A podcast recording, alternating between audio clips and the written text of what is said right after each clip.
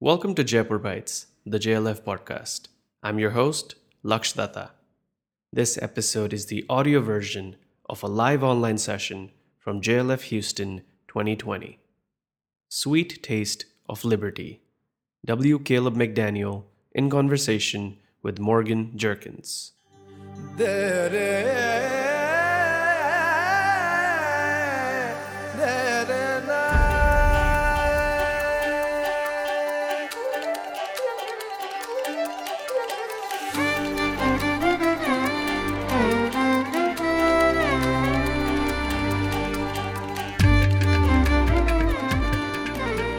So I'm going to start with a little story that I don't know might make Professor embarrassed, but um, I'm a huge fan of his work.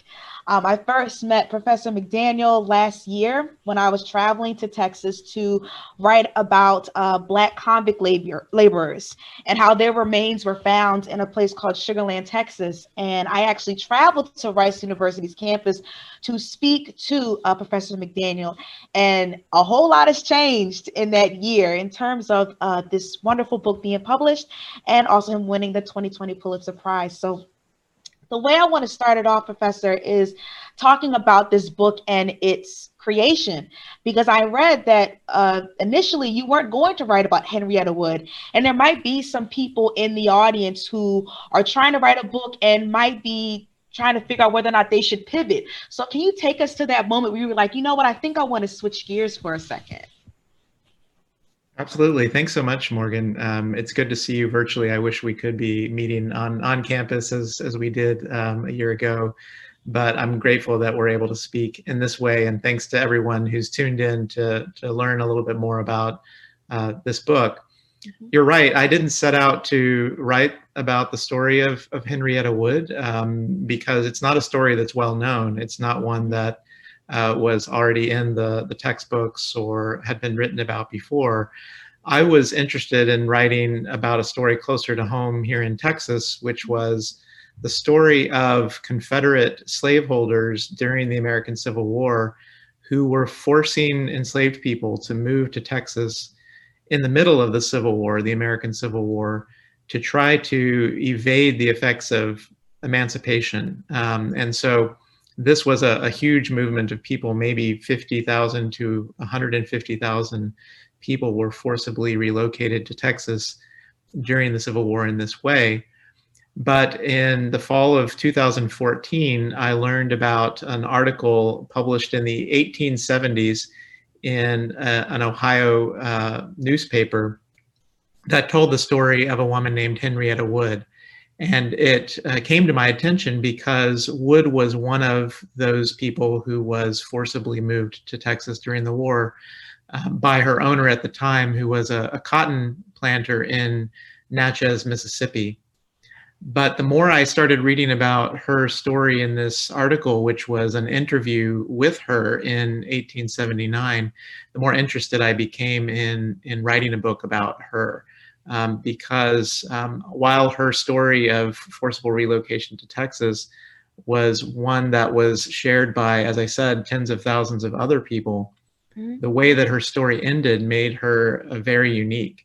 Mm-hmm. After the American Civil War, she managed to um, move to Cincinnati, Ohio, where she had lived earlier in her life um, and had actually been a, a free woman uh, before the Civil War, before being kidnapped and enslaved and sold to Mississippi. So she had this long ordeal um, even before the uh, Civil War began. And then after the war, she managed to return to Cincinnati and she filed a lawsuit for restitution against one of the men who had enslaved her. And so, um, obviously, in, in 2014, that was a, a really compelling story to me, partly because conversations about reparations had had really returned to the public sphere um, in the United States in a big way. Of course, there's there's been a long struggle for reparations going back to the beginning of the nation, mm-hmm. but um, the publication of an article by Ta-Nehisi Coates in the summer of 2014, "The Case for Reparations," uh, really revived interest in the subject. And I thought when I learned more about Wood's story that this was sort of a case of reparations, perhaps, that um, historians might contribute to this ongoing debate uh, of the case for reparations in the present. Mm-hmm, absolutely. And so I'm interested in, fig- in figuring out, you know, from a historian's perspective, you see one article and it's like, how am I going to stretch this for tens of thousands of words? Can you elaborate on some of the difficulties of uncovering Black women's histories and archives, particularly those who were enslaved? You're right. I mean, this there's so many silences in the archives surrounding the lives of women like Henrietta Wood, and even though I found that article, which it's it's it's rare to to have a lead like that, where uh, a formerly enslaved woman is telling her story mm-hmm. in a newspaper in the 1870s. Mm-hmm. Um, I did have a question in my mind. You, you know, would it be possible to to find out more about about her life enough to sustain a book length narrative? Um, that interview that I that I first read didn't even talk about her early life. Um, it picked up in in the 1850s and so that was a real question in my mind. And it took about a year of research to discover other sources, including another interview that she gave a few years before. Um, and then sources that um, allowed me to fill out that story that convinced me there was enough there for the book. But even so, you know, um, there are gaps in the narrative that um, it's not possible to to fill. And I think that speaks to the uh, what Saidiya Hartman calls the founding violence of the archive, um, the fact that we don't know as much as we would like to know about African American women, about enslaved people, um, is in some ways uh, an artifact of slavery itself and the the power that slaveholders held in uh, in the early 19th century uh, South to determine what kinds of stories get recorded uh, what kinds of details about a person's life are important to write down. And so anyone who sets out to, to write a story um, about slavery has to reckon with those, those power dynamics that are still very much there in the archive, uh, in, in the history.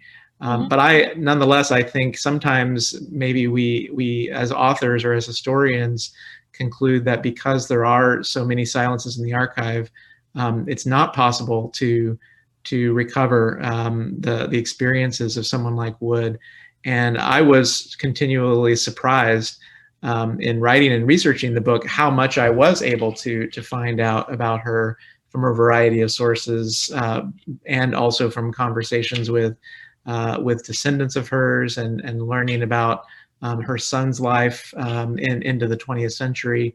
Mm-hmm. It, it really made it possible to to connect her story to uh, very recent history. And so I think one hope I would have um, for the book and and um, you know the surprising recognition for me that it's received is that it would persuade uh, historians of the importance of recovering Black women's history uh, mm-hmm. and and centering that history and those experiences in the the story of our of our national life.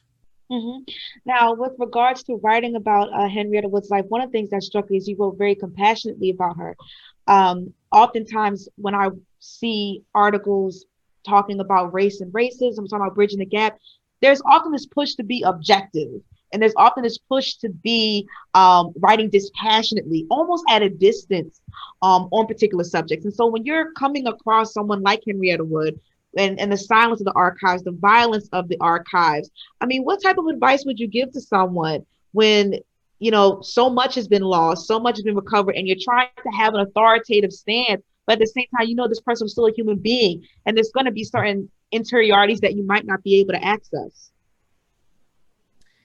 That's absolutely right, and and and um, thank you for saying that because it's a challenge that um, I'm I'm not still sure that I always succeeded in in rising to meet. Um, but I do think it's important for historians of slavery to think about the uh, interior lives of mm-hmm. enslaved people. Um, mm-hmm. You know that they were not just people who um, were were acted upon uh, but were actors in their own rights and and had um, emotional lives that need to be respected and and evoked uh, in, in, in, as as far as we can. Um, you know, and I think um, that's one thing that had frustrated me going back to your first question about the project I had embarked on originally is that you know I knew about these tens of thousands of people who were who were brought to Texas during the Civil War, but I wasn't I, I wasn't having much success finding the experiences and the interior lives of the mm-hmm. people who were part of that um, that forced movement. And so um, that was another thing that that convinced me that in a case like Woods, where there were two interviews that that allowed her to tell her story in her own words uh, to to some extent, uh, meant that this was something that was important to to tell um, because we don't have a lot of stories um, where we can hear. Uh, at least somewhat directly from enslaved women themselves about what they experienced. Absolutely. Uh, another thing that I appreciate about Sweet Taste of Liberty is that it feels like a living, breathing document. You mentioned in the book that we don't have any photos of Henrietta Wood. So, you know, when I'm thinking when I was in history classes, when we read about all these historical figures, it's almost like they're frozen in time with their two dimensional images, with all of their monumental achievements. But you actually brought it home, as I like to say, because you found her descendants and you were able to show that no, like her legacy lives on. These people are real, and these people were sort of the guardians of her story. What was it like meeting her descendants after doing all of this preliminary research on her life? Well, that was one of the the, the most humbling and and um, great privileges of of working on the book, and it's one of the things that convinced me that that there was a book here. Um, you know, I mentioned that I had the one interview uh, but it took about a year of doing research to to determine that that there was enough to to sustain a book length narrative. And one of the things I discovered in the fall of 2015 was that uh, Henrietta Wood uh, had a son who was born in Mississippi. And maybe I should should say a little bit more about the story so that it's clear why that's was such a significant discovery. Um, she was a woman who was born enslaved in northern Kentucky around 1818 or 1820. But as I mentioned, she was able to move to Cincinnati and gain her freedom in 1848. Um, and so she had about five years in Cincinnati living as a free woman, um, working in, in low wage jobs, but nonetheless, um, you know, uh, free from the, the threat of sale as she had been uh, as, a, as a young woman sold uh, more than once. Mm-hmm. Um, so she lived as a free woman in Cincinnati, and she referred to those five years as her sweet taste of liberty. But in 1853, she was kidnapped and uh, taken across the Ohio River into the state of Kentucky and re enslaved.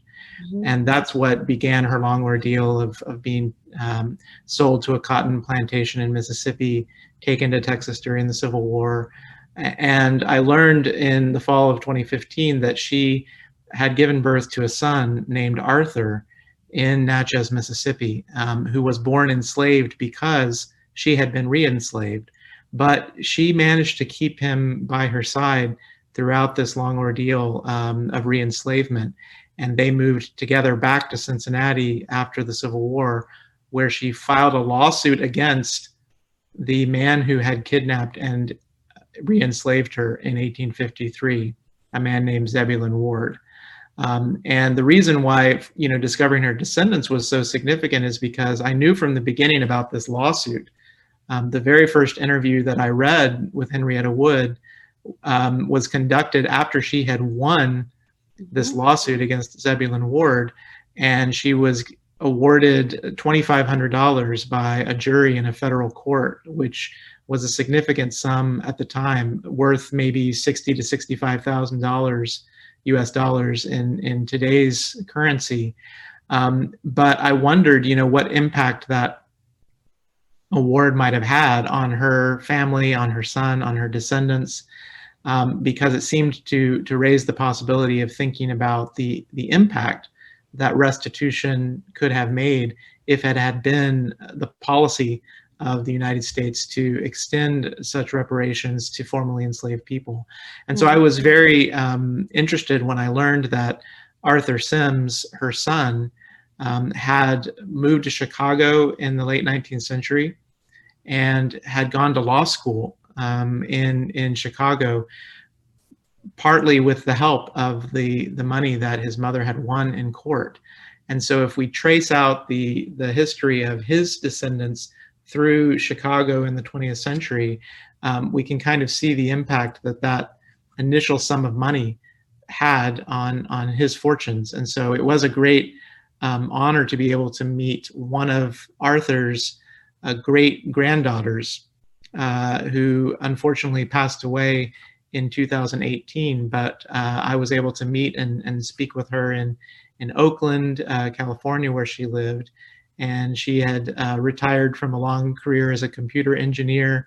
But oh. remembered her great grandfather. You know, I remember my great grandfather, and and um, she she was about seven or eight when he died in 1951 uh, and so they lived together in the same house um, she had memories of him and so it's it was very it was very humbling and and um, um, and and important to realize that I was standing talking with someone who was only one person removed from Henrietta Wood herself, mm-hmm. and I think it speaks to the um, the closeness of this history to the present.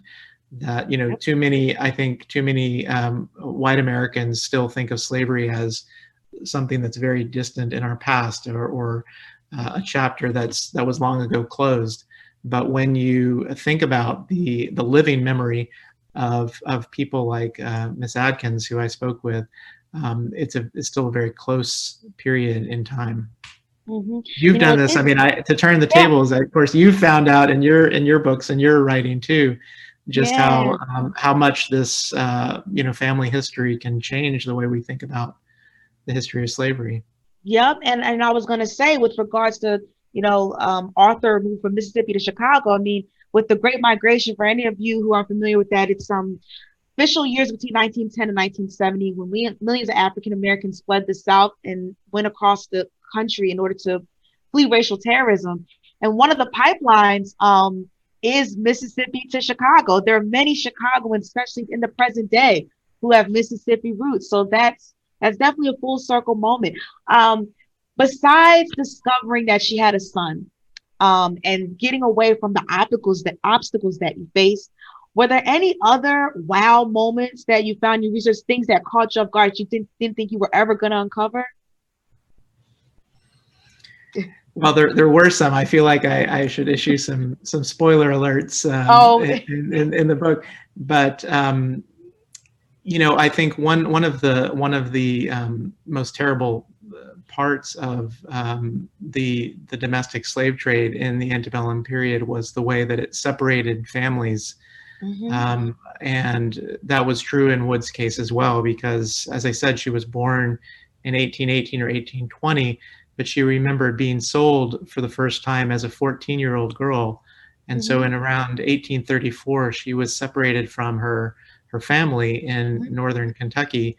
And she later um, was taken to Louisiana, where mm-hmm. she lived for six or seven years.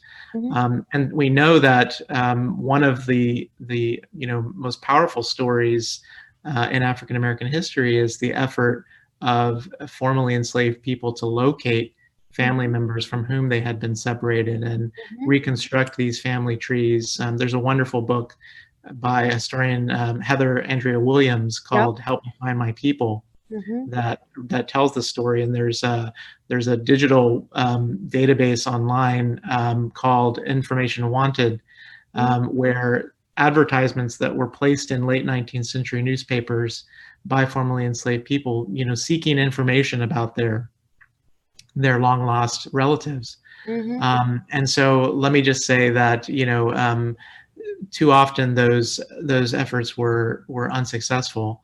Um, and so it, it was very um, shocking to me in researching the book uh, to discover that um, not just in one case, but in two cases, uh, Henrietta Wood was actually able to reconnect with long lost family members um, from whom she had been separated by sale. So uh, I won't say too much about um, when those reconnections occurred because I do hope that people will um, will experience as I did the um, the the power of of learning Henrietta Wood's story as mm-hmm. it unfolded.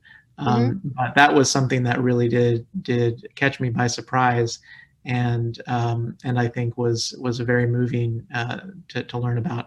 There, you know, I think there were also other things that um, I learned about Zebulon Ward, who was the man who kidnapped Wood and the man that she held to account in federal court in winning this restitution lawsuit. You know, our first conversation about a year ago, which was about convict labor here in Sugarland and the victims of of convict leasing after the Civil War, was a mm-hmm. story that, that I didn't expect to come up in writing this book about Henrietta Wood, but there was a mm-hmm. connection there too because Ward went on to um, manage prisons in the American South mm-hmm. after the Civil War, which mm-hmm. in many ways um, ensnared formerly enslaved people into new systems of forced labor um, and exploitation. And um, so he was, he, you know, I was kind of, um, uh, there were many things about his life that just seemed to confirm again and again his his nefarious uh, character. But um, but I think I did learn a lot from reading about him, uh, the continuities between the history of slavery and the history of prison labor and mass incarceration that that mm-hmm. followed the end of slavery. And so those were also um, discoveries that stick out in my mind as important in the process. Mm-hmm. Some of the things that I've been researching as well as the Black codes. Uh, the Black codes that were happening immediately after the American Civil War, where um, there was restrictions, to put it lightly, um, on Black people's movement, employment, gathering. But you had this Black woman who you know, wanted, you know, who, who, who sued a white man, a former mm-hmm. captor. Can you speak just a little bit about the courageousness of that in, in these in these very difficult times? Absolutely. I mean, it's it's a story of of incredible, um, you know, determination on her part to make sure that her story was told. Mm-hmm. Uh, and that's something that I think the book could not have have been written without uh, her determination time and again to tell about what happened to her. You know, after she was kidnapped, mm-hmm. um, within hours she was talking about how she had been wrongfully enslaved and her freedom had been taken away from her, um, and she never forgot Ward's name. You know, she managed to to return all the way from Texas to to Cincinnati to to you know challenge him in court. This was not just you know um, it would have been significant for her to have done that with any um, with any white man, you know, in in the 1870s in a federal court. But he was by that time a, a pretty powerful, you know, mm-hmm. political figure. He had amassed a significant amount of wealth by profiting off the labor of prisoners in the in the mm-hmm. penitentiaries that he managed. Um, he was kind of a, a, minor celebrity of the mm-hmm. time because he was uh, he was an enthusiast of horse racing and so if you can kind of imagine the the wealth that we see on display at the Kentucky Derby, you know, even today, you know, he was kind of in those box seats, you know, he was in the upper echelons of of the American South, somebody who who was used to being in the winner's circle, uh, as it were. And so the fact that she um, challenged him in court and then stuck with the case across many years of litigation. You know, I don't think I've mentioned before that the case took eight years um, to come to a conclusion. And she um, was a woman who, because of the kinds of codes that you just mentioned in, in the antebellum period, had never been taught how to read or to write. Uh, you know, so she could only sign her legal documents with an X, uh, her legal mark. Uh, and yet, what comes across from the record is the incredible uh, legal savvy that she had you know mm-hmm. the hard-won knowledge that she had of what courts could do for her um, mm-hmm. and the significance of, of of challenging him in court of telling her story uh, it really is um, a, a, remarkable story of, of courage and um, it's it's i think it's important to note that she's not the the only you know mm-hmm. um, such story you know there were lots of formerly enslaved people who were um, who were articulating the demand for reparations in this period. Someone else who comes to mind uh, who followed her in the late 19th century was a woman named Callie House, who led a, a grassroots movement in the 1890s to lobby Congress to pay uh, what she called ex-slave pensions to formerly mm-hmm. enslaved people in restitution. Um, and so there are lots of stories um, like these. Uh, again, if we go back to our earlier conversation, if historians will will look for them and and value um, the the the records that reveal those stories. Mm-hmm, absolutely. 2019 was an auspicious time. Um, your book came out then. The 1619 Project, spearheaded by uh, Nikole Hannah-Jones, New York Times, also came out in 2019. Both works, prodigious works, um, talk about the legacies of the enslaved, and both of you won the Pulitzer Prize for your respective works. How does it feel? I mean, that's like a writer's dream. I, I, it was a, it's a huge honor to to to have um, been a part of the same class as Nikole um, Hannah-Jones, whose work I've I've admired for a long time and learned a lot from.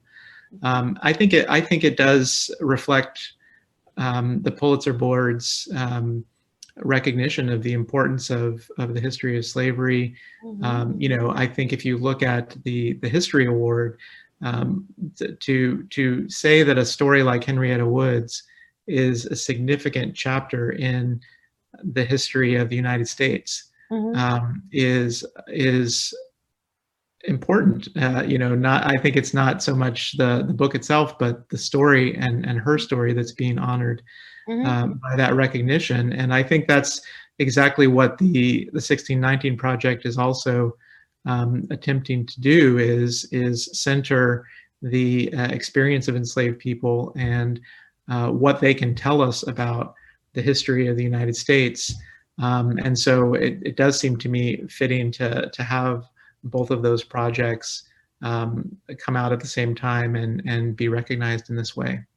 Absolutely. So last question for you. What's next? Are you basking in your accomplishments? Are you working on another book? Well, uh, as as a, our, our, moderator mentioned in the introduction, I've um, I'm, on a steep learning curve here at Rice because I've been uh, chairing our department since this summer, and of course with the the pandemic uh, and everything that that's meant for higher education, it's been a challenge to to you know keep our classes going, to help our students uh, pursue their studies, and so that's occupied a lot of my time. Um, I'm also co-chairing a, a task force here at Rice University on slavery, segregation, and racial injustice. And it's a project like uh, similar initiatives at other universities to reckon with our own history as an institution uh, and to trace out the ways that that um, you know our university like really most institutions in American life have been entangled with the histories of slavery, segregation, and, and racial injustice. Mm-hmm. And so that's something that uh, I'm working on now. Um, and uh, you know, if if anyone's interested in learning more about that, we have a website, uh, taskforce.rice.edu, um, where we're we're revealing some of the research that we're we're finding. Um, but I don't know after that, you know, what's what's next uh, for me. Um, but I, I uh, am looking forward to uh, to getting back to research for sure.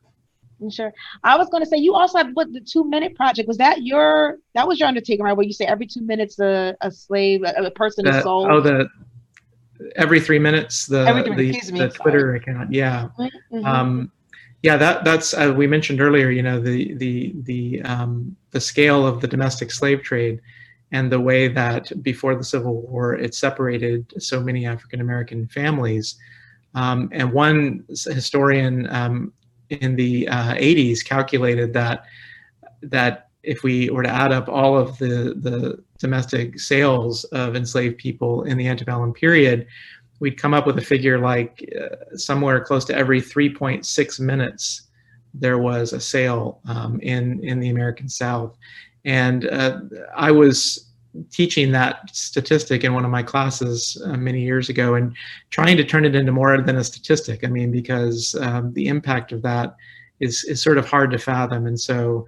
Um, I, I, used a Twitter account, um, which might seem like a, an, an, odd way to memorialize that, but you know, um, one thing that Twitter does is is organizes things in time. You know, and so uh, mm-hmm. there's a there's a, a message that comes out from this account every three minutes as a as a reminder of um, of how often these sales uh, occurred. Mm-hmm. That actually helps me because I would look at it. i I'm, I'm a millennial, so I'm on Twitter a lot, and um, as you already know, and sometimes I'll just be listening to music and I'll see it come up, and I'll be like, wow. Even though obviously this is 2020, just know that other people's lives were ongoing while someone else was being exchanged as property.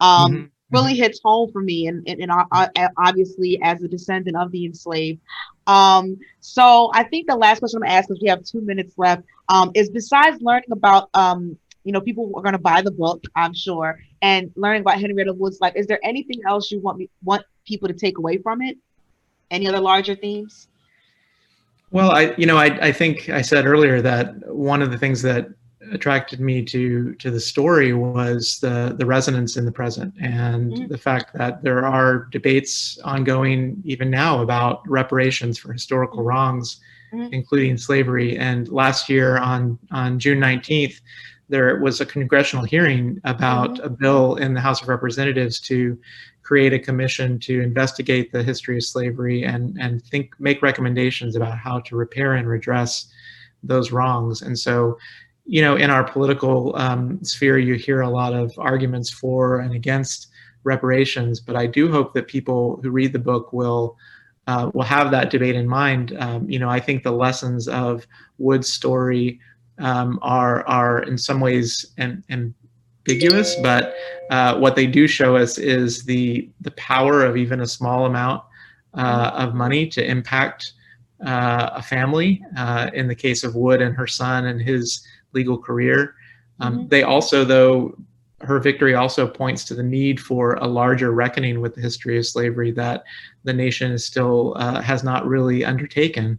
Mm-hmm. Um, you know, Zebulon Ward lost her case in in court, uh, lost his case in court, but he never admitted that he had done something wrong. You know, he mm-hmm. never apologized, um, and so there were limits to her efforts to win redress through the courts. Um, and so I, I hope that readers of the book will will ponder as I did um, what the lessons of her story might be for these ongoing debates today.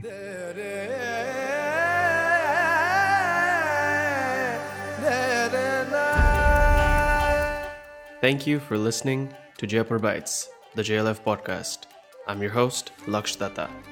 This podcast is produced by Launchora in partnership with Teamwork Arts. Please follow or subscribe to Jaipur Bites wherever you're listening to this.